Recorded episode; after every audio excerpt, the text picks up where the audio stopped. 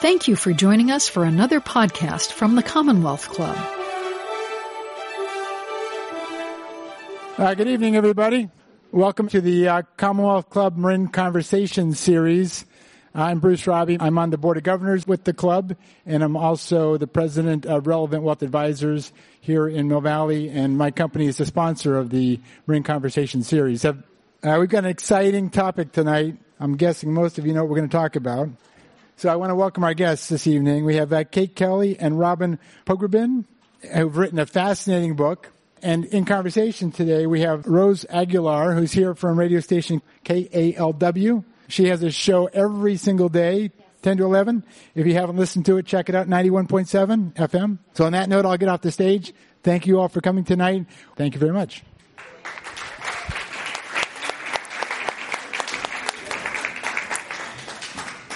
Testing, testing. Good evening.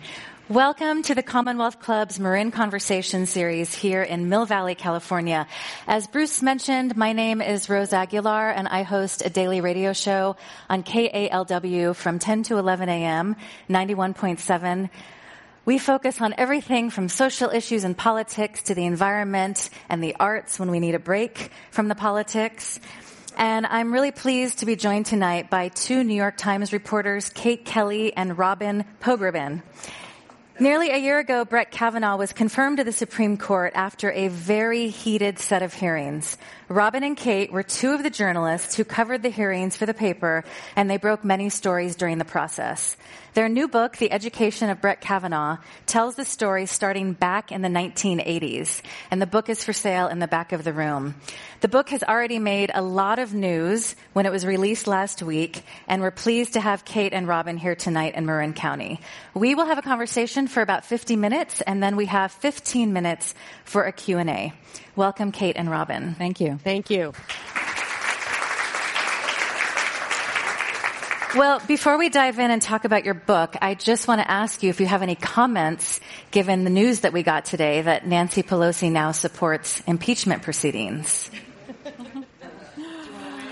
I mean, I think what's interesting about it is that obviously this has been in the wind for a long time, and there have been a number of Democrats who've been kind of asking uh, Nancy Pelosi to make this move, and she has sort of steadfastly resisted it because she sort of felt like there wasn't kind of the critical mass of support in the rest of the country. And I think that this particular allegation um, and and this incident involving President Trump, she feels is clear cut enough that actually it sort of forced her hand. And so it's going to be interesting to see how it plays out, um, whether or not Republicans actually um, kind of get lend their support to this, or if they fall in line behind. President President Trump. It's going to be an interesting chapter.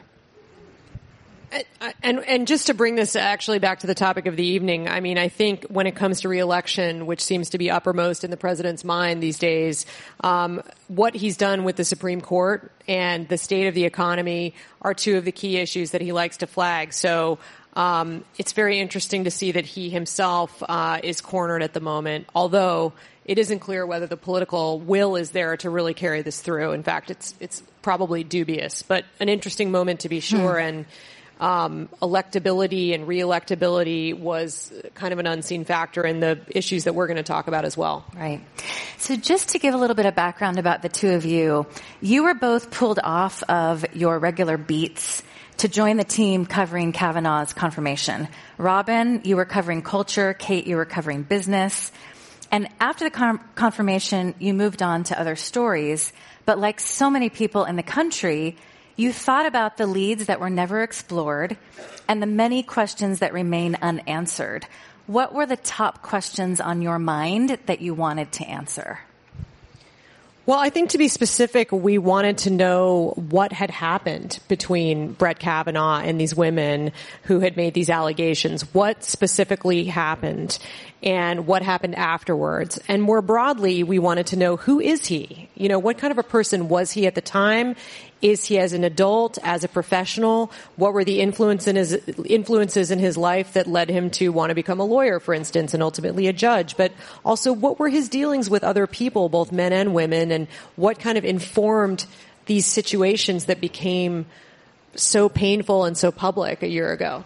But we also wanted to look at this FBI investigation, which people felt was ultimately very unsatisfying on many levels. People questioned, you know, whether it was conducted in good faith, you know, who, how many people were interviewed, um, who directed it. I think there were a lot of questions surrounding that, but also there were just questions of our time that were, you know, sort of uh, much sort of larger, sort of more existential questions about is it possible to have a fair process in confirming a judge these days, given how politically polarized our country has become. Um, it has the Me Too movement advanced um, our culture in a way that's made us more sensitive in terms of how we handle allegations from women of sexual misconduct. Has it gone too far, as some people allege, in terms of making it impossible um, for men to necessarily be kind of have a fair hearing?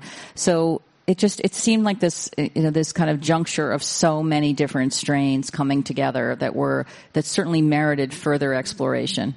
So over the course of 10 months, you read thousands of pages of media accounts and public documents. You studied high school and college writings from Kavanaugh from the 80s. You watched videos of his speeches. You conducted hundreds of interviews. The, I mean, the detail is really interesting. You did speak with Dr. Christine Blasey Ford, Deborah Ramirez, briefly to Mark Judge. Now, Brett Kavanaugh declined to be interviewed, and some stories have been written about what you revealed at the press club in New York. Can you talk about what happened when you were in the process of possibly interviewing Kavanaugh?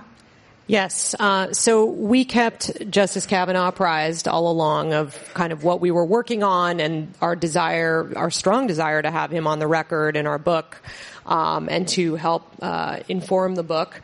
Um, we did that directly. We did that through intermediaries, and our sense was that he was very reluctant and was probably not going to talk with us at all. Toward the very end of the process, uh, a meeting was arranged. Um, and we were really looking forward to hearing his point of view and also running some questions by him because we obviously had a lot.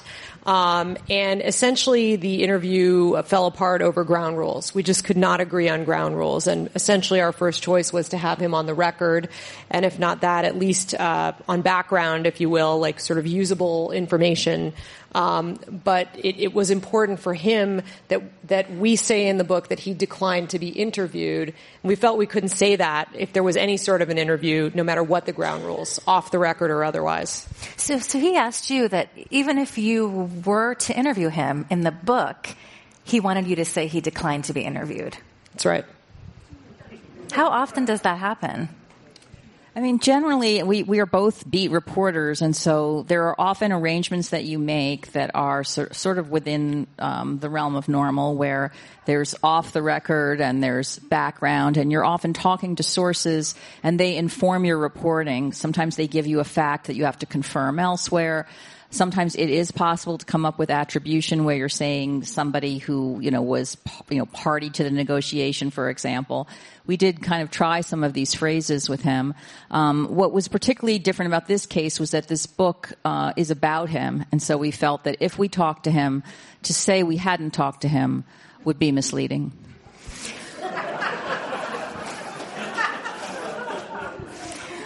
You interviewed so many people in his life who talked about his heavy drinking, who talked about his views of women, uh, which were very negative in many ways. What really struck you the most, and what what new information came out based on the interviews you did with people who knew him when he was younger?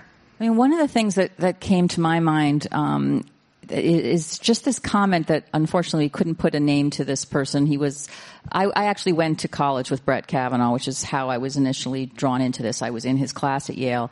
So this was a classmate who just remembers standing at the keg next to him and um, overhearing the kind of disparaging comments he was making about women. So it was this just very casual but very distinct memory um, that I thought was actually quite telling because um, it wasn't as if um, this guy was doing things that were so obviously egregious. It's just that this classmate remembered thinking, "Wow, his mother wouldn't be proud of uh, hearing him say those things." Um, and I think that that is also borne out from, frankly, some of the stuff we found in high school, which was uh, kind of a culture of what one uh, source said to Kate was kind of a, a, an atmosphere of a casual misogyny that you know may have been endemic to, let's say, that period of time, but I'm, I'm sure you know obviously it still persists today in, in, various ways. There was certainly much less sensitivity around hearing it, so I think it was a little more sanctioned. And he also did go into an all boys school, and I think sometimes that can, can you know feeds that sort of lack of sensitivity. Um, so that was sort of an interesting through line. I don't know, Kate, if you'd add. Yeah, I mean, I think on the high school years, we we found this portrait emerging of uh, a young man who had two sides to him, who did well in school, was at or near the top of his class for much of his time at Georgetown Prep. Even in middle school, he got this thing called the Headmaster's Award as a seventh grader, um, which made eighth grade totally free of charge, and that had to do with academics and strength of character. So he was like a top of the class kind of a student all along. He was was a double varsity athlete and, you know, popular and, and considered to be sort of one of the alpha dogs. But at the same time, he had this side to him that could be very mocking and mean, uh, when he was trying to impress his friends or when he was under the influence of alcohol. Apparently, it really changed his personality. So there you see some of the elements that we write about, um, including the Renata yearbook references, were, which were essentially the sort of shaming of a woman who was in the broader social circle um, of Kavanaugh and his friends in high school, um, as well as you know just picking on younger students or more petite students or things like that. And and from what we've heard and, and read, he wasn't necessarily the instigator of these these things, but he was often a bystander and a participant. I've watched a lot of interviews that you've done, especially on television, and so many of them are all about the op-ed that ran in the New York Times and what was missing from that, and then that tweet that went out. And we can talk about that later, but I think because there's so much focus on that, a lot of the information in the book has been ignored or missed in a lot of these interviews. And in terms of who Kavanaugh is as a judge, I think deserves more attention. You write that when Merrick Garland was nominated by Barack Obama, Brett Kavanaugh said he was supremely qualified by the objective characteristics of experience, temperament, writing ability, scholarly ability for the Supreme Court. He described Merrick Garland as a role model and had voted with him 93% of the time while they were on the DC circuit together. And that was one of the reasons why many Republicans said that Kavanaugh wasn't conservative enough.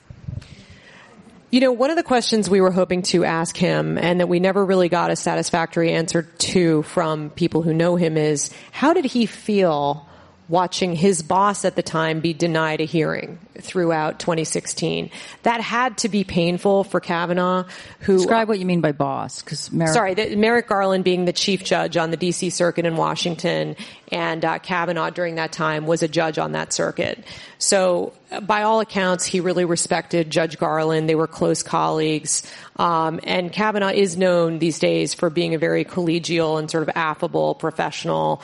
Um, so. Uh, it seems likely to us that he felt very personally affected and and saddened for his colleague, but at the same time, um, he's a political animal, and he and he's been very uh, loyal to the Republican Party over the years, and he probably saw what uh, Majority Leader McConnell was trying to do by saying we're not going to fill this Scalia seat, we're not going to give Judge Garland a hearing, even though he's a great guy, and uh, we're going to let the American people decide on this via the election that is happening in at the time, I think it was 11 months or 10 months from, from when Justice Scalia died. So uh, you could imagine how he felt, but we don't know for sure. What else do you think we need to know about Kavanaugh that got missed in all of the hearings? He helped represent George W. Bush after the Florida recount in 2000, and then he joined the White House counsel's office in 2001. In 2003, he became assistant to the president, so he traveled all over the world with George W. Bush on Air Force One and worked very closely with him in the West Wing. Yeah, I mean, George Bush is someone that Kavanaugh very openly admires. He's a real role model for him. He talks about how George Bush talks about the importance of living on the sunrise side of the mountain, um, meaning be an optimist, and that that has kind of informed his worldview. Um, I, I, think there was also an interesting uh, sort of a sense of his evolution as uh, as a political animal. That um, people in college talk about the fact that they didn't really even know his politics. He wasn't outspoken. He didn't join political groups. You know, it was a political time on campus that we were pro- people were protesting apartheid, for example. He, he, quietly joined the Federalist Society and kind of kept that to himself yeah, in he, law school. He, right? joined that in, only in law school. He wasn't the kind of guy who like raised his hand and um, really sort of made a, any kind of strong impression on people, which was really interesting. So he was sort of an everyman, and in in that sense, he seemed to be maybe in retrospect strategically making sure to offend no one as he sort of evolved into sort of a, a someone who could ultimately be considered a candidate for the court. Um, but he also worked for Kenneth Starr, and while that was a hugely partisan fight in terms of the Monica Lewinsky battle, and uh, Judge Kavanaugh is credited with having written the questions for Bill Clinton uh, that were incredibly explicit sexual questions about his conduct with Monica Lewinsky. At the same time, we also learned he didn't want that the Starr report to be made public. He was concerned that this stuff was too salacious and not for everybody's eyes. Starr released it nevertheless, but it, it, does sort of temper your image of, of kind of a zealot who was just kind of looking to publicly humiliate Bill Clinton. You report that during his 12 years on the DC circuit, he was an establishment conservative for the most part on issues like the Second Amendment, campaign finance, and separation of powers. A lot of people were wondering where he stands on abortion, given that Roe v. Wade is just who knows what's going to happen with that in the next couple years. And I thought this was really interesting in the book. You write about what happened in October 2017 when Kavanaugh dissented from a decision in the case Garza versus Hargan that allowed an undocumented 17 year old in federal custody to obtain an abortion. And Kavanaugh wrote that the ruling was based on a constitutional principle as novel as it is wrong, a new right for unlawful immigrant minors in the U.S. government detention to obtain immediate abortion on demand. Right. So you raised the question of Roe versus Wade, which I think is top of mind for many people in thinking about the Supreme Court right now and the fact that you now have arguably a pretty strong conservative bloc and even the possibility of another seat coming open within the next year or two. Um, so the, the, Garza case that you just mentioned effectively um, dealt with the issue of whether this teenager could obtain an abortion. Um, she had met the qualifications to need to do so legally in Texas. And in short, what Judge Kavanaugh did was uh, put some additional restrictions or argue for some additional restrictions to be put on her ability to obtain that abortion that would have taken more time and her pregnancy was progressing, so it took on some urgency. Um, the other thing that's happened since he's joined the Supreme Court on this front is that he um, defended a Louisiana regulation that would have effectively uh, effectively closed all but one of the abortion clinics in Louisiana. Um, it dealt with doctors who provide abortions uh, obtaining certain medical privileges that that essentially raised more hurdles um, for them being able to take care of patients who were seeking abortions. Um, and that case, June Medical versus Gee, um, has really troubled a lot of people who are concerned about choice. You quote Akhil Reed Amar, a Yale law professor in the book, and he said that the Garza case was seen by everybody as Kavanaugh's audition. He did not have an abortion case, and if you don't have an abortion case, you won't be in the club. If you want to be a judge, you have to pick a lane, and he picked his lane. I love that line um, because I just thought it really speaks to this sort of inside the you know the beltway what it takes to actually s- sort of have the bona fides to be considered by a republican president um, for the court and that uh, kavanaugh's no dummy. He knew kind of these various uh, sort of boxes he needed to check and this was one of them um, he also, I think, disappointed the uh, the right in terms of his Obamacare decision, which was somewhat nuanced. Um, so, you know, he wasn't the sort of right wing ideologue that I think they would have preferred in many ways. But on the other hand, he did sort of pass the test ultimately, and, and he knew how to do that. He also had this history of being in Washington and working for two administrations of George Bush. You know, you, it really speaks to the network in terms of, um, you know, one of the reviews of our book talked about how he has clearly had a hand up all along the way. And, and, you know, it's just so much about the connections you make every step of the way. And, and he clearly made the right ones. Let's talk about Dr. Christine Blasey Ford. As you report, she never told anyone about what happened to her. And I was surprised to learn that she even thought about contacting Kavanaugh directly to have a conversation about what had happened. Because behind the scenes, you just don't know. A lot of people thought, well, she contacted the senators, she wanted to testify, and that was the story. But there was so much going on behind the scenes. There was so much more that preceded that, and I think in, in a way that was probably the last thing she imagined doing or wanted to do. Um, yeah, I mean, early on, uh, when Justice Kennedy announced his retirement, and Judge Kavanaugh made the short list of possible successors to Justice Kennedy, she was actively debating with friends um, I have this information. Should I bring it forward? I feel compelled to bring it forward, but how do I do that while maintaining my privacy? She was on the beach in Santa Cruz, um, as she is most summers, and her kids do a junior lifeguard camp. And she, some people may not know, is an avid surfer. Um, I think that may be her her biggest love, uh, from what I've heard, other than you know being with family and teaching. Um, so she was debating this, and one scenario that she imagined was contacting Judge Kavanaugh and saying words to the effect of, let's not do this. Saying, I have a memory to share, here's what it is, let's not do this. And you know, it, uh, it, was apparently sort of a passing thought and she didn't do it, but she had imagined either messaging him and trying to, I guess, arrange a phone call or have an email exchange, or if that didn't succeed, maybe asking his friend Mark Judge his high school friend, uh, who's now like a, a writer um, and a videographer in the D.C. area, asking Judge to contact Kavanaugh and try to to have that conversation. Um, it was never clear to me where she thought it would go from there. Um, if if she thought he would remember it or would not, if she thought that he would apologize, and if the intention was to say. I will go public with this if you don't acknowledge it or we can't address it now. Um, I don't know that there was any expectation that he would withdraw his name or not, but it, was a pretty interesting idea. And you can read more of the details in the book, but uh, Dr. Ford contacted Congresswoman Anna Eshoo's office and ended up meeting with her. And then Congresswoman Eshoo contacted Senator Feinstein, and Dr. Ford spoke with Feinstein the next day. Dr. Ford was very adamant that she did not want to go public. Yes, I, mean, I think uh, when, in interviewing Representative Eshoo, um, it was interesting to have her say to me that she was very struck by Christine Blasey Ford's story, very moved by it, but she was also struck by Blasey Ford's naivete in, in going into this whole situation, that somehow this woman imagined she could just bring this information to these um, kind of elected officials and kind of go back to her life, and that somehow this wouldn't kind of explode, and there was clearly no turning back ultimately.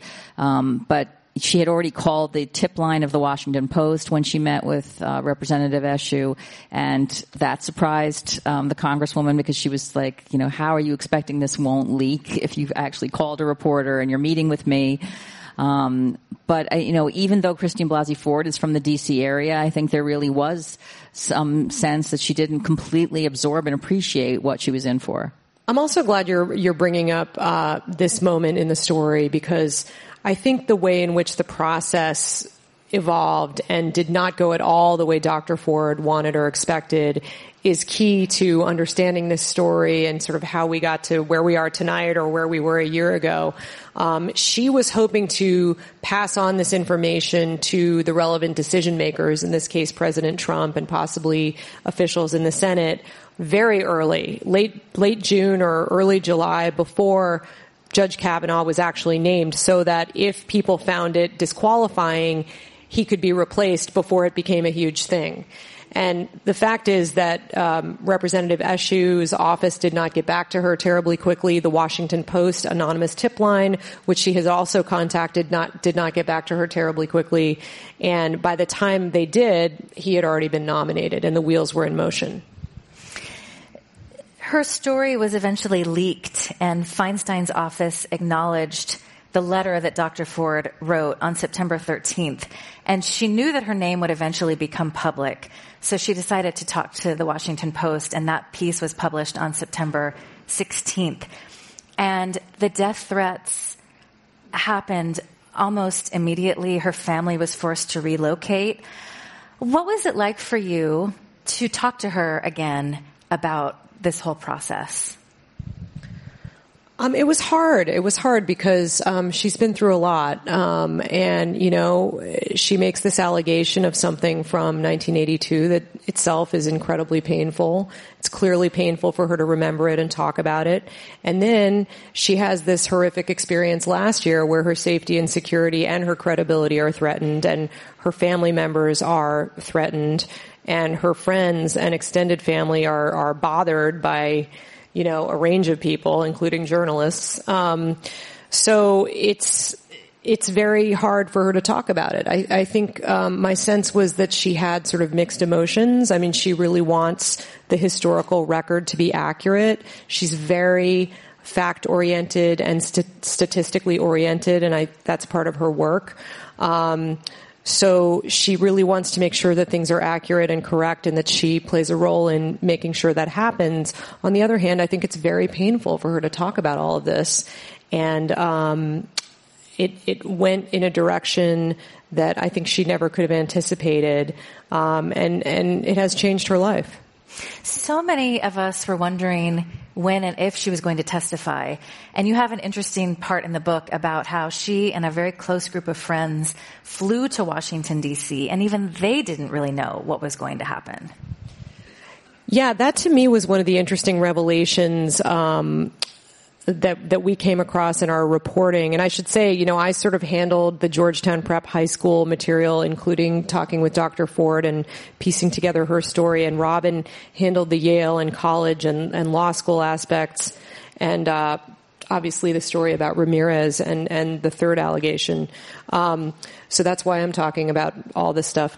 Um, but uh, yes, she put together a group of friends who were able and willing to travel to Washington with her um, to testify. Although I want to put an asterisk by that because although it was announced on um, the Sunday before her September 27th testimony by Chuck Grassley, the majority um, leader on the Senate Judiciary Committee that there would be public testimony. She had not gotten her mind around that and was not necessarily planning to do that. So here she is on this private plane bound for Washington with half a dozen friends, um, and thinking maybe she'll talk to senators individually or in a group in private.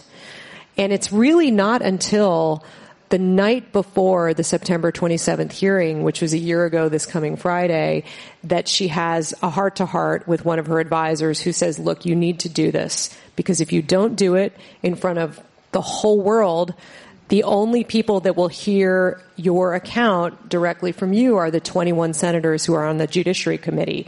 And all the other senators that need to cast a vote on Judge Kavanaugh will be, you know, hearing things secondhand.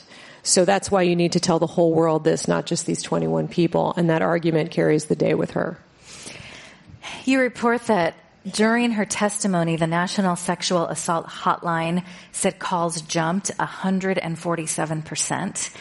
We carried the testimony live, and during the breaks, we went on the air and opened the phone lines, and it was so overwhelming because mostly older women called in and shared their stories for the first time ever. It just, the lines just lit up.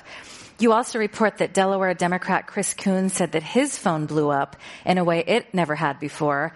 He heard from people he'd known for decades, other people he never met before, talking about what happened their their fathers, their brothers, their priests, their teachers.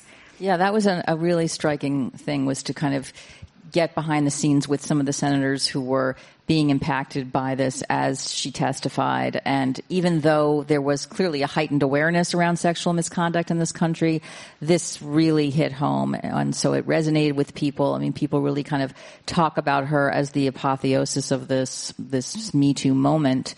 And it just brought so many people out of the woodwork in terms of saying, you know, that happened to me too, or I know someone who it happened to, and you've made me feel less alone, and your coming forward is brave.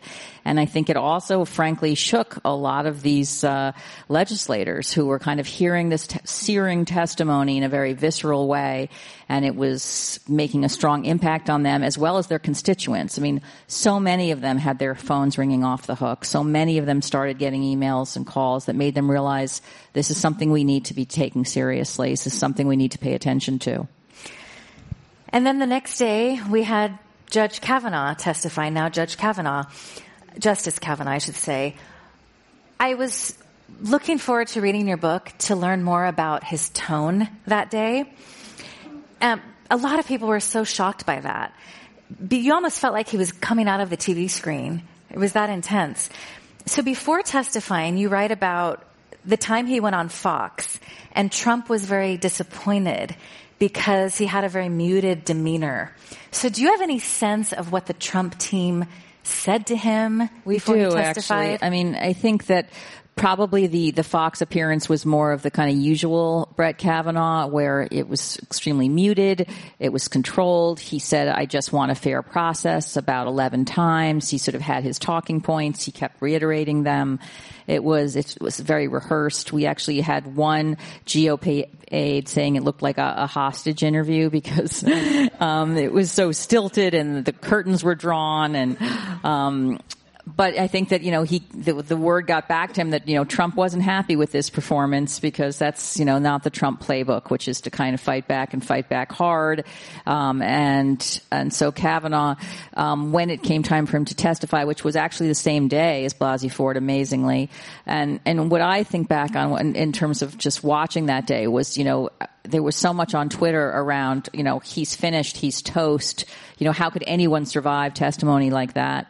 Um, and then sure enough, Brett Kavanaugh came out there and turned it around um, with the help of you know, some of those senators. Um, but one of the sort of great details is that, you know, when he was coming out, there was actually um, one of the uh, re- Republican um, Senate aides said, you know, you have to come out swinging. And also we know that um, partly from our colleague Carl Hulse's book that Don McGahn, the White House counsel, said, you know, you have to show them how you feel. And that sense of him feeling outraged and indignant and that, you know, his professional and personal reputation was on the line, that he, that needed to be conveyed. And so that's what we got. And you know what's amazing? I, the Christine Blasey Ford testimony was so searing and so gut wrenching to many people, if not almost everyone. Um, and at the same time, McGahn and other supporters of, of Judge Kavanaugh were saying to one another and to the president, it's only halftime. Just wait a while. And there were Republicans right after Justice Kavanaugh's testimony who were thrilled and thought he did a great job beating back these allegations, defending his character, that America needed to see some anger and some indignance here given what was being levied at him. I think what's also so fascinating was how it resonates with the Clarence Thomas hearings, which was actually the same kind of playbook where, you know, people have often referred to the high tech lynching uh, line of when, you know, Clarence Thomas turned it to him being a victim. That actually was incredibly compelling, and that's what happened in the Kavanaugh hearings. Kavanaugh became the one who was under attack, and um, and you had Lindsey Graham, you know, sort of screaming to the country that this man is, you know, done wrong. This is a really hard question to answer, but do you think this experience will affect Kavanaugh's decisions? We have the sense that it will. Um, people who know him tell us that he is a person who's very concerned about his legacy and even more so in the wake of everything that happened last year, that, um, and this is our observation as well, he's less ideological and a little bit more pragmatic as a jurist than people realize. This, this is actually his history and that he may very well be even more deliberate now than he would have been had these allegations never come up, had his confirmation never been threatened. And we've seen a mixed picture, picture during his first term on the court. So I mentioned uh, June Medical versus Gee and his um, taking a, a, somewhat predictable conservative position on the Louisiana abortion clinics. At the same time, there have been some surprises. Um, he, for example, uh, allowed was was part of the coalition of, of justices who allowed an antitrust case against Apple to go forward. He also wrote the majority opinion in a case called Flowers versus Mississippi uh, that dealt with. Um, a black man who's been on death row in Mississippi for more than 20 years. Um, for a quadruple murder that um, evidence suggests he was actually framed for by a white DA. And he's been tried six times for this by either all white or predominantly white juries. And essentially, Justice Kavanaugh found that the jury selection in the sixth trial was racially motivated um, and it, it, was dismissed. By the way, there's a podcast on this called "In the Dark" that is incredible. If you haven't listened to it. Um, but that's a position that might surprise some uh, for Justice Kavanaugh to take, and not just to be uh, of the opinion that the the peremptory strikes on the jury were racially motivated, but also to write the majority opinion on that. Yeah, I mean, you asked about things that were surprising, and one of them was looking back at his jurisprudence of over 12 years on the court on the DC circuit, which was also kind of got short shrift and wasn't much discussed during the confirmation process. And we found that that was sort of mixed. Um, there were some sort of predictably conservative positions that he took, but there was also, for example, one case in which he argued that battered wife syndrome needed to play a role in decision making. That you know, the fact that a woman stayed and didn't leave you had to take into account what battered woman syndrome was, which was that she felt like she couldn't leave. So there were some kind of, you know, there was more nuance to those as well. You are listening to the Commonwealth Club of California. Hear thousands of our podcasts on iTunes, Google Play, and Stitcher. Learn about our travel programs to exciting domestic and international destinations. And when you're in the Bay Area, please join us live for any of our 500 programs each year. You can find us online at commonwealthclub.org. Now back to our program.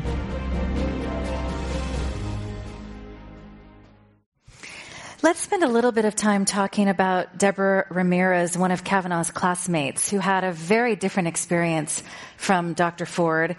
And that part of the book was in the piece that ran in the New York Times recently, and it brings up so many issues around class and privilege and race. So since you spent some time with Deborah Ramirez, can you briefly remind us who she is? So Deborah Ramirez was a classmate uh, um, of Brett Kavanaugh's and mine. Uh, she um, attended a freshman year dorm party where everybody was drinking. In particular, there was a drinking game where um, there was a, a, bunch of guys and her, and they kept sort of targeting her to like drink Debbie drink, and she did, and she. Her, her background is that she hadn't had much experience, if any, with alcohol. She also was sexually inexperienced. Um, and at one point, a fake penis was put in her face, and she was thrown and embarrassed. And the next next time that there was a penis put in her face, she swatted it away, thinking it was the fake one, and it turned out to be real. Um, this was uh, incredibly upsetting to her. She had never planned, not planned to touch um, a man's genitals until she was married. Um, she remembers looking up and seeing Brett Kavanaugh pulling up his pants and laughing and these friends laughing um, at her for having kind of been sort of sort of duped into thinking this was fake and she was sort of the butt of the joke. And then somebody yelling down the hall debbie um, brett just put his penis in debbie's face. So that was her memory. It was first reported in the new yorker. Um, and some of the problems around that was that she wanted to check um, whether she had told any of her friends at the time because she didn't remember telling them and uh, she was that was later used against her as if she was trying to construct a memory that actually was she was trying to confirm. But the experience was so formative, and what was interesting in talking to her about it was starting to understand why it made such an impact, why it lasted all these years. And you know, she explored just this idea that, you know, she has never said anything good about college as a result of this. I mean, she had been raised in, in a, working class Shelton, Connecticut. Her father um, was a cable splicer. She has, he was, he's Puerto Rican, so she has partly Puerto Rican background. They sort of had a very simple economic, economically sort of middle class life, lower middle class. She had to kind of work at Carvel in the summers she her parents took out loans to send her to Yale, and she did work study there. So she served food in the dining halls. Um, she cleaned dorm rooms for the reunions. And so, and she was also kind of, there were those kind of casual cracks about, you know, how'd you get in here? Is it because you were Puerto Rican? Kind of commenting on the clothes she wore. Now, I, you know, was one of those people like Brett Kavanaugh who came, I was raised in New York City. I went to a private school. So coming into a place like Yale, um, knowing how to navigate a situation like that was, you know, I'm not saying I wasn't one of those people who had an easier time, but talking to Debbie has made me more sensitive to this idea of a theme that endures to this day, that some people come in there um, really at a disadvantage in terms of kind of just knowing the lay of the land and a certain level of sophistication and resilience.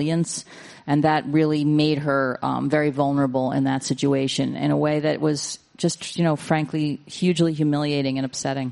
It was so interesting to read about how she really disconnected from that life because of everything you just mentioned. And then after her story went public, classmates started supporting her and she became really proud of who she is. In fact, I think it was for the New Yorker or the New York Times when she was photographed and she has a shirt that said Puerto Rican and she wanted all of her to be in that photograph. Yeah, I mean, she really got in touch with her sort of identity politics in part because of the world we're living in now where uh, that is so much more part of the conversation, which it was not at the time. And she didn't really have an awareness of that at, at the time. So she, there was a lot of kind of self-blame and shame surrounding these issues. And then as she became an adult, she got involved with kind of representing victims and working for a nonprofit and sort of had her awareness heightened and it made her sort of really sort of be much more strong in this regard. And and actually, then you now have these kind of there was a big letter by Yale women, there was a letter from Yale men, and and I think she is feeling um, much more sort of proud about her heritage and her background. This is actually one of the few silver linings of this whole saga is is how Ramirez feels now. Can you just speak for a moment about the poem yeah, I mean, she talks about there's this poem. She got a, a, flood of letters and emails, as Blasey Ford did too, and she has saved them all, and she goes back to them. And one of them is about this poem called "What Is Justice," and it made her think about what is justice in this. And she said, and I think people forget that Deborah Ramirez didn't want to, she, she didn't initiate coming forward. She got a call from Ronan Farrow, a reporter at the New Yorker who had heard about this story. Um, and what was fascinating about that call was he said, I'm, I'm calling about sexual misconduct that about Brett Kavanaugh at Yale. And she says, I don't know anything about that. And he said, I'm talking about when he exposed himself to you at a party. And she said, Oh, that. So she hadn't even thought of it as sexual misconduct at the time. Um, and so, but this poem, What is Justice, made her say that, you know, there's a lot of good that did come out of this in terms of the conversation and the degree to which these two women contributed to it. You report that at least five people have a strong recollection of hearing about this incident with Ramirez long before Kavanaugh was a federal judge. And then her mom also recalls being told about it by her daughter without specifics during college. Yeah, I mean, I interviewed her mother, and, and, and she had never spoken before about this and had been reluctant to. But what she remembers is a remarkable memory of sitting across Debbie on a visit to Yale and Debbie crying so hysterically that her mother thought she'd been raped. And Debbie's mother said to her, do you want me to go to the Yale authorities? And Deborah said, don't. And, but all that Debbie told her at the time was something happened at Yale. She did not tell her what it was. And, and her mother didn't learn the details until Brett Kavanaugh had been named as uh, the nominee for the court. Debbie's story made its way to the FBI, but she was never investigated, right? Go ahead, yeah. Well, you should take this, but the the quick answer is she was interviewed by the FBI, and Robin can say more about that. But her lawyers put together a list of other potential witnesses who might have either corroborating information or additional details about this account, and they were never followed up with. Yes, Deborah Ramirez's lawyers gave them a list of about 25 people Um, you know, how much information they had that would have been ultimately relevant isn't entirely clear, but these were people who did feel that they had information that should be, um, that the FBI should pay attention to. Um, what's interesting about the Deborah Ramirez story is that it was circulating. Um, senators were talking about it, hearing about it. Um, there's even one classmate who believes that tr- that um, Brett Kavanaugh was trying to preempt it, that he had a sense it was going to come out, and we we talk about this in the book, and was trying to make sure that friends um, didn't allude to it or let it leak in some way. It's worth saying as well. There was sort of a parallel situation with Dr. Ford in the sense that. Um, she was never interviewed by the FBI. Brett Kavanaugh was never actually interviewed by the FBI. They both uh, well, Dr. Ford answered quite a few questions at the Senate. Uh, Judge Kavanaugh answered a number and evaded some. Dr. Ford had some additional materials she wanted to share with agents, including some medical records that she wasn't comfortable sharing with the Senate. But uh, her lawyers also put together a list of uh, additional um, sources. A dozen or so. Well, yeah, there were, I think there were 13 people that were actually named and scores more that were referenced, like sort of all the people that were at this event or all the people mentioned in this article. And some of them were spoken to, but the vast majority of them were not. And there was this moment that if, if the stakes weren't so high and it weren't so serious, it's almost comical um, in our book in which uh, Christine Blasey Ford's lawyers are trying on the Friday night that the FBI investigation is uh, called for to reach Director Wray at the FBI or his deputy to give this letter over and make some suggestions. And their their emails are bouncing back. They can't get the correct phone number. Um, you know, they're calling like a 24 hour hotline. And finally, uh, one of her lawyers does get through to a senior person. Um, but it, it's there's not a formal process, and it's clear from our reporting that the FBI was not waiting for these incoming calls or necessarily wanting to take them. But also to your point, Rose, about Ramirez talking to the FBI, we have this kind of interesting scene in which she was interviewed by two FBI agents in her lawyer's office in Boulder, Colorado, and how at the conclusion of the interview they said, "We find you credible."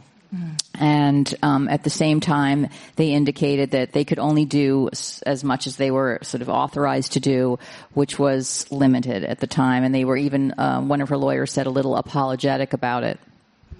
And quickly, can you tell us how this FBI investigation came together? You have some interesting back and forth between uh, Democratic Senator Chris Coons and Republican Senator Jeff Flake.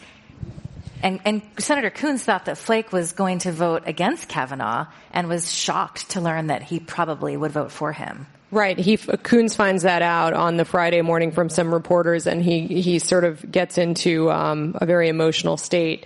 But yes, so um, there's this pivotal day in which Senators Coons and Flake agree on a bipartisan basis that they're going to call for this FBI investigation, that it will be limited in scope, but they get together with some other moderate Republicans and they kind of brainstorm a list of potential witnesses that is in the double digits. And then the Republicans go off and meet with the Senate Majority Leader um, and talk more about it without Senator Coons. And ultimately, and this is uh, again a scene in our book that's really, re- really remarkable. Um, you have Senator Coons calling Don McGahn on a cell phone on the Sunday, He's three the days House later. Counsel. Right. And McGahn is like taking his kid to baseball practice and Coons is saying, what's going on with this process? And McGahn is saying it's being done by the book. And Coons says, what book? Can I see the book? And McGahn ultimately says, well, there's not actually a book, but you know, it's all being done according to Hoyle. And you know, he's, he's trying to reassure Coons, but with no specifics. And of course, Coons is really never brought into the tent. We also have these kind of interesting moment of obviously that moment in the elevator with, with Flake, um, which was so um, in, intense and, and, obviously made a real impact on him. Where sexual assault survivors confront him and ask him to consider blocking Kavanaugh. Right. And so then he goes back into the hearing room uh, sort of unsettled and Coons was sort of equally unsettled. Coons talked to us about how he delivered his remarks specifically for, for, to influence Flake. So that just sort of seeing how the two of them really were sort of the moving force behind at least putting the brakes on this nomination for a week. So Senator Coons is quoted as saying, I concluded that there was no book, there was no tightly defined process, so the terms were dictated by the White House. Given that Democrats sent the Bureau a list of two dozen suggested witnesses, Ramirez's team gave the FBI a list of at least 25 individuals. You talked to a few people who said they just called an 800 number and had no idea what to do from there. Did you talk to anyone about what could have happened if this was a fair process and the FBI did follow these leads? Yeah, I mean, I, I, think the feeling was like certainly with the Ramirez story, for example, when you're reporting on um, issues of sexual harassment and sexual misconduct, you know, what you actually do and, and we, we do as reporters is you try to find people who were told about this contemporaneously. That is how you help validate a story. And in the case of Deborah Ramirez, you know, in addition to her mother, there were two classmates who had heard about it shortly thereafter. There was a, a woman she had told right after college who signed an affidavit to that ex- to that effect saying Deborah Ramirez told me about this. That's the kind of evidence that would have lent credence to her story at a time when it was largely dismissed, for example. Had this been sort of uh, been more thoughtfully done with more time, um, perhaps those allegations you know, would have um, just become more substantiated and had an impact. Right, and like the medical references, the doc, uh, medical records that Dr. Ford had that I referenced included therapy notes um, affirming the fact that she had talked in therapy about this alleged assault from years ago. Um, I mean, it, it's it's worth noting that, as Judge Kavanaugh pointed out and Joe Biden pointed out years ago, the FBI typically in these background investigations does not reach conclusions, but they can do more canvassing and research than they were able to do in this case, and they can put together reports and summary reports that allow uh, the reader to raise additional questions, make a more informed decision, take an informed next step. In a way, we're clearly not the FBI and we don't have subpoena power, but we tried to sort of make some of those calls that weren't made, have some of those conversations that weren't had, and share with our readers what the outcome was. If people spoke to us or if they didn't, if they had something to say, what was it? And then at the very end, we try to sort of weigh it all together, um, and without taking a strong opinion, at least sort of analyze for the reader what we think happened to the best of our ability. But I think it's also important to note that, you know, if we try to take this from Brett Kavanaugh's perspective, he had been vetted um, many times before. He had filled out many questionnaires. He'd gone through FBI background checks. Suddenly there's this 11th hour allegation that threatens to derail, you know, what he's been working his whole life towards. You can understand the conspiracy theories they had about, you know, why these allegations happened when they did. Um, and also, frankly, the Republicans were very eager to sort of see this nomination through, and they wanted it done before the midterm elections. They wanted it done by the next court session, and they didn't want this to drag on indefinitely. So they had a real interest in fast tracking it.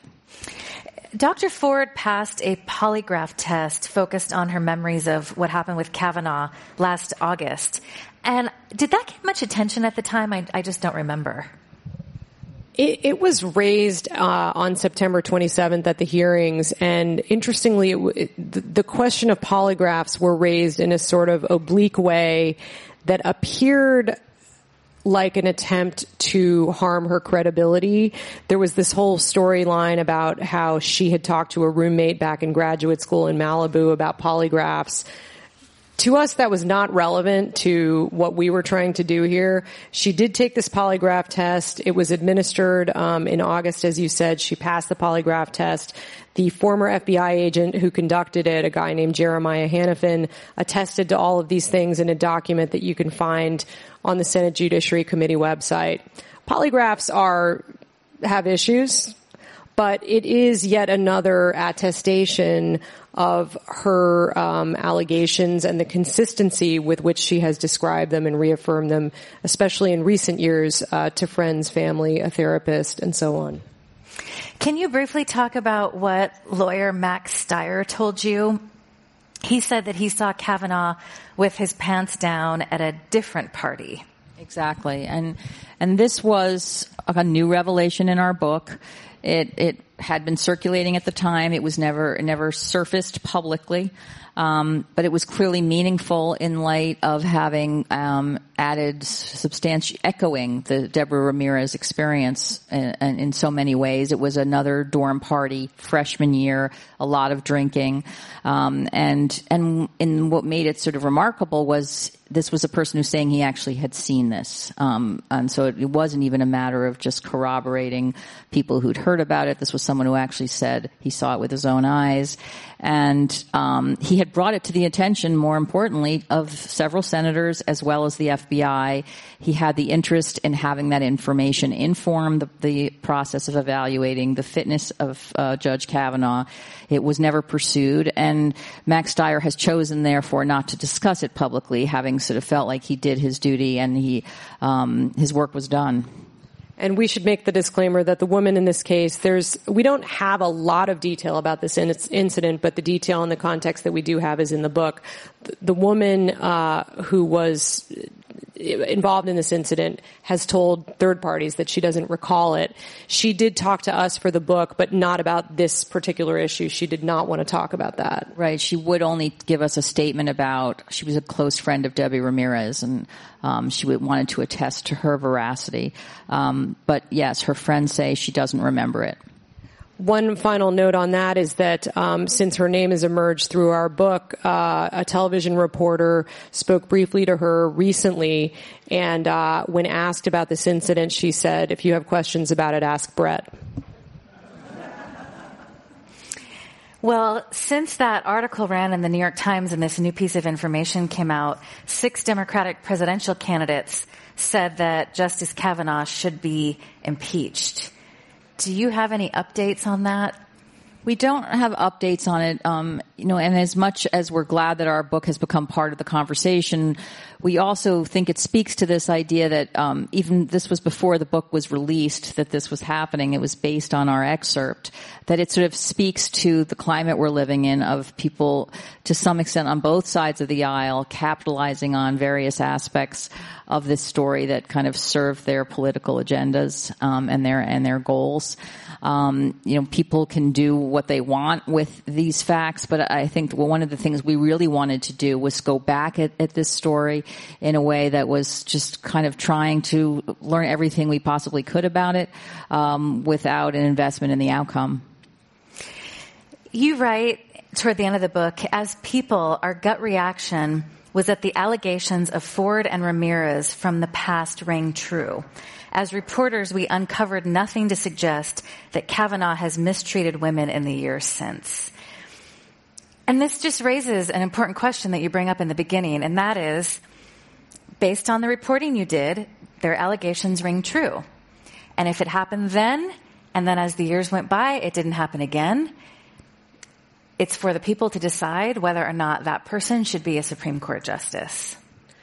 I think that's right. And, and we have studiously avoided opining on whether last year's outcome was correct or what action should be taken now, if any. Um, there are lots of arguments around the issue you just mentioned. Uh, I'll pick two just to kind of lay out two interesting ones. Um, on the sort of side of this should not be relevant, you could consider the juvenile justice system in our country, which uh, generally speaking keeps confidential um, police reports, crimes, and proceedings related to um, people when they're minors. And the whole philosophy there is to make sure that the misjudgments and errors of one's younger years don't haunt them in later life, especially if they go on to have a better character and refrain from crime. Now, in this case, uh, with with uh, Ford and Ramirez, Kavanaugh would have been probably 17 and 18. So the argument doesn't fully work once he's 18, but but that's there, there's a certain philosophy there. On the other side of it, you have people who would say, look, if this type of sexual misconduct is in a person's character at 17 and 18, it's always in their character, and nobody is entitled to be on the Supreme Court. Um, so if you've behaved like this, doesn't matter how long ago it was, you're unfit. Um, and those are two of the, of the arguments that we've heard frequently, but there are many valid ones, and uh, we just feel like it's not for us to decide. Anything to add?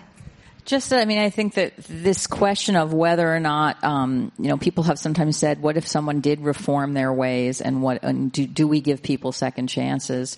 And, and I think those are some of the questions we actually really wanted to wrestle with and raise. Um, because that there is this sense of now, you know, whatever you do when you're young can haunt you and kind of impact you for the rest of your life, and um, and just that that whole sense of whether it is possible um, that he did evolve in a certain way. And I think that, that that gets to this point of, you know, some people have said to us if he had only f- sort of taken a more human, um, sort of empathic mm. stance instead of what you were describing, which was so incredibly aggressive on that last day. If there had been some sense of, you know, uh, I feel terrible this woman went through what she did. And I, and there were things I did when I was young that I regret and I'm not proud of. Um, but I've really made a studious effort um, to kind of improve my conduct in adulthood. Then perhaps people would have been a little more forgiving. On the other hand, there are those who say that in the Trump era, um, there is no room for gray, and uh, he would never have been have made it onto the court had he taken that tack. Mm. Well, thank you so much. Now we have 15 minutes for Q&A, so please raise your hand and be sure to ask a question and just raise your hand high and we're going to bring a micro. There we go, back there. I am still grappling with the fact that Mike Judge was never brought in to testify. He was allegedly there, not Mike Judge, Mark, Mark Judge, yeah. excuse me. He was not brought in to testify. How did, do you have insider information as to how he was able to get out of that? Since he was allegedly the only one in the room at the time? I think it, it's a simple case of there was a lack of political will. I mean, the Senate decided not to subpoena him. Um, he was interviewed by the FBI, uh, and from what I understand, it, it went on for hours. Uh, he consistently has said that he does not recall this event, um, and that is also what we gathered during our reporting process is that he does not remember this event. Now, having said that, there are plenty of questions one might have for him about the social life in those days and the character of Brett Kavanaugh and uh, Kavanaugh's treatment of women and any incidents that Judge might have witnessed and whether he knew Dr. Ford and so on and so forth. Um, but unfortunately, um, I was only able to talk to him briefly and not to get answers to all of those things. And uh, there, while there was no doubt um, some F- some time spent on this in the FBI report that was generated a year ago. Uh, all that is confidential. One of the things I would add to that is this issue of memory that was fascinating to us, which is in talking to sexual assault experts, is that, you know, for people for whom these events were not meaningful, they don't remember them. So perhaps this was an event that didn't make an impact on him, whereas for someone who, for whom it was hugely traumatic, eh, you know, they never forget it. Uh, so not remembering doesn't necessarily uh, mean as much as some people uh, ascribe it to. Uh, I don't remember Ramirez testifying. Did she testify? She didn't. No. no. Uh, what I was wondering is these things you found with Ramirez and uh, the witnesses associated with the person that did testify. Why didn't reporters find them during the confirmation hearing? I well, mean, I know it takes time, but you know, I mean, such things recently as the uh, whistleblower. It seems the reporters are all over it. Yeah, we were we were all over trying to find get Ramirez to talk at the time. She decided to only just because she was so besieged, as was Christine Blasey Ford. She decided to only speak to the New Yorker at the time and accepted no other calls. And so we had to kind of report around her. And then, given the time that we had, um, we had it was sort of limited success in terms of fleshing out her story at the time. And I, I, we can tell you also that as reporters that worked on this story last year for the Times, we were either trying to or were talking to some of those people on those lists. So, um, to the best of our knowledge, we were following every lead. But why weren't those people testifying? I mean, the Senate was in charge, and the Senate Judiciary Committee, the Republicans, it's a Senate, it's Republican controlled, and they wanted to limit how many people they heard from.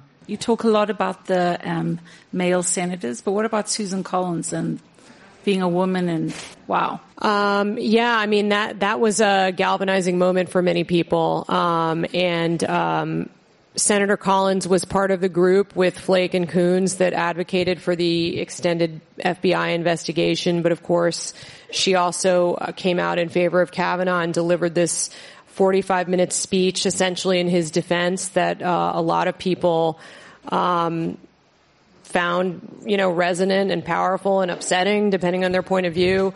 What's interesting is um, some of these positions had um, strong impact on midterm elections. So you saw Democrats who had opposed Kavanaugh, people like Heidi Heitkamp, Claire McCaskill, Joe Donnelly, lose their Senate seats. Joe Manchin, the Democrat from West Virginia who supported Kavanaugh, kept his seat. Now Senator Collins is being challenged in 2020 in Maine, and although the polls are still very much in her favor, her favorability rating has sunk a little bit, and there's uh, a lot of talk about whether or not the Kavanaugh vote will come back to haunt her. But it's early to say, and, and to be fair, the polls are very much in her favor. You know, the uh, the New York Times didn't do you any favors uh, in a few of the, the misjudgments that were made about running your article, putting online, et cetera. And I'm just curious. You you would think that the Times would have a little red light that would go off when these kind of articles about Trump or things related to Trump, where you know any any kind of slip up, it's going to be magnified a thousand times, be fuel for all sorts of crap to distract from the true story. Is there is there sort of heightened scrutiny about some of these articles, and how do how how do these errors slip through? I mean, definitely, this is a place that we are on, on high alert about um, kind of the assumptions that are made and, and the time we're living in when the press is under attack and being very careful. Um, that said, you know, these are human beings putting out a newspaper with 250 URLs a day now. Um, and stuff happens, and this was one of them, unfortunately. And, and I think it's also important to note that the line that was taken out of our piece um, it was a well-intentioned um, effort by the editor to not name um, the victim of this new allegation, and unfortunately, that sentence also included um, the point about the fact that her friends say she doesn't remember it. So all sorts of motives were um, assigned to it when in fact, um, you know, the Times has a history of not necessarily naming somebody who's the victim of something. And when the Times realized it, they put it back in and they ran an editor's note. Um, but it is kind of a blood sport right now. Yeah, you make a very good point, and, and I think our experience in, in seeing our work criticized over this issue Robin was talking about is emblematic of the times that we're in. Um, there's this sort of shoot the messenger mentality, and it's really a deflection from the facts that we're trying to bring to light, the conversation that we are trying to continue about all the unfinished business from last year and the feelings both for and against Justice Kavanaugh, the questions of whether the women last year got a fair reckoning. Um, and that's what we really want to talk about because we think that we have this pretty nuanced book with a lot of interesting new facts and disclosures. And in the public realm, there's just a fear or a, a, a, hesitance in some quarters to go there, and it's much easier to just dismiss the quality of the work for one reason or another. Hi, I um, when I heard your talk was about the education of Brett Kavanaugh, where my mind goes or went immediately was the culture that he grew up in at Yale, but also in high school. And I thought you were going to address, you know, how that's changed or not changed or where it's headed. So it's not your fault that I was thinking along those lines. That's that's where I come from. I'm an anthropologist, so I think about culture. So my question for you is is the Me Too movement making a difference? Is it real? Is it pushing thing? Is it pushing our thinking in a direction that um, will affect the political landscape? And and how is it making a difference? At the high school level or in general? I think Me Too is absolutely making a difference. I mean, um, Robin and I have both done stories on Me Too um, on our beats, which are culture and business, respectively. And these are not stories that probably would have been brought to us uh, by the participants more than two years ago, uh, not very easily. I don't know that they would be a focus of the culture. Um, I, I, do think there's a desire to examine these behaviors, these entrenched behaviors that are damaging to uh, women, but also men in some cases, and kind of uh, perpetuate the inequality and the lack of opportunities. Um, so uh, we do think that Me Too is making a huge difference. And it, there's certainly talk about it when you talk to people about Brett Kavanaugh's high school and what's going on there. Um, I haven't done a ton of reporting on what Georgetown Prep is doing to respond to any of this, if anything. Um, but I know among those in Washington that I talk to who still live there and maybe are alumni of the school or um, you know, grew up. I went to one of those uh, single sex schools. My school was called National Cathedral School in DC. So in my broader community, there's a lot of talk about character and character education and um, being sensitive to others and being aware of this kind of terrible legacy of, of sexual misconduct. I think you also see young people are much more empowered and aware now in a, in a very different way of kind of what is acceptable and not acceptable and that they they have a voice and their voices deserve to be heard. Um, so, many of the Me Too stories that I've done for the Times, you know, I, I, have a sense that the women I'm talking to know that the wind is at their back now in a way that it certainly didn't used to be, and so the fear of coming forward is is somewhat lessened. And in the case of, Bla, of Blasey Ford, I thought, you know, comparing it to the Anita Hill hearings, I thought it was interesting that they at least knew they couldn't have this panel of white male Republican senators questioning her. That at least in terms of the optics, they had to have a female um, pers- interlocutor, even though ultimately the Republicans dispatched with her. Um, at least they, they were aware that they needed to treat this ostensibly more sensitively. Could, could I add um, one quick thing? I always like to bring this up, but I don't have the statistics memorized. Um, there was a there was a, a, study done late last year about the Kavanaugh confirmation hearings, and the results were kind of interesting. Um, uh, this was conducted by a, an outfit called Perry Undem in the Washington area. 49% of those polled had a largely unfavorable impression of Brett Kavanaugh as compared with 29% who had a favorable one. 35% said the Senate did the right thing, confirming him.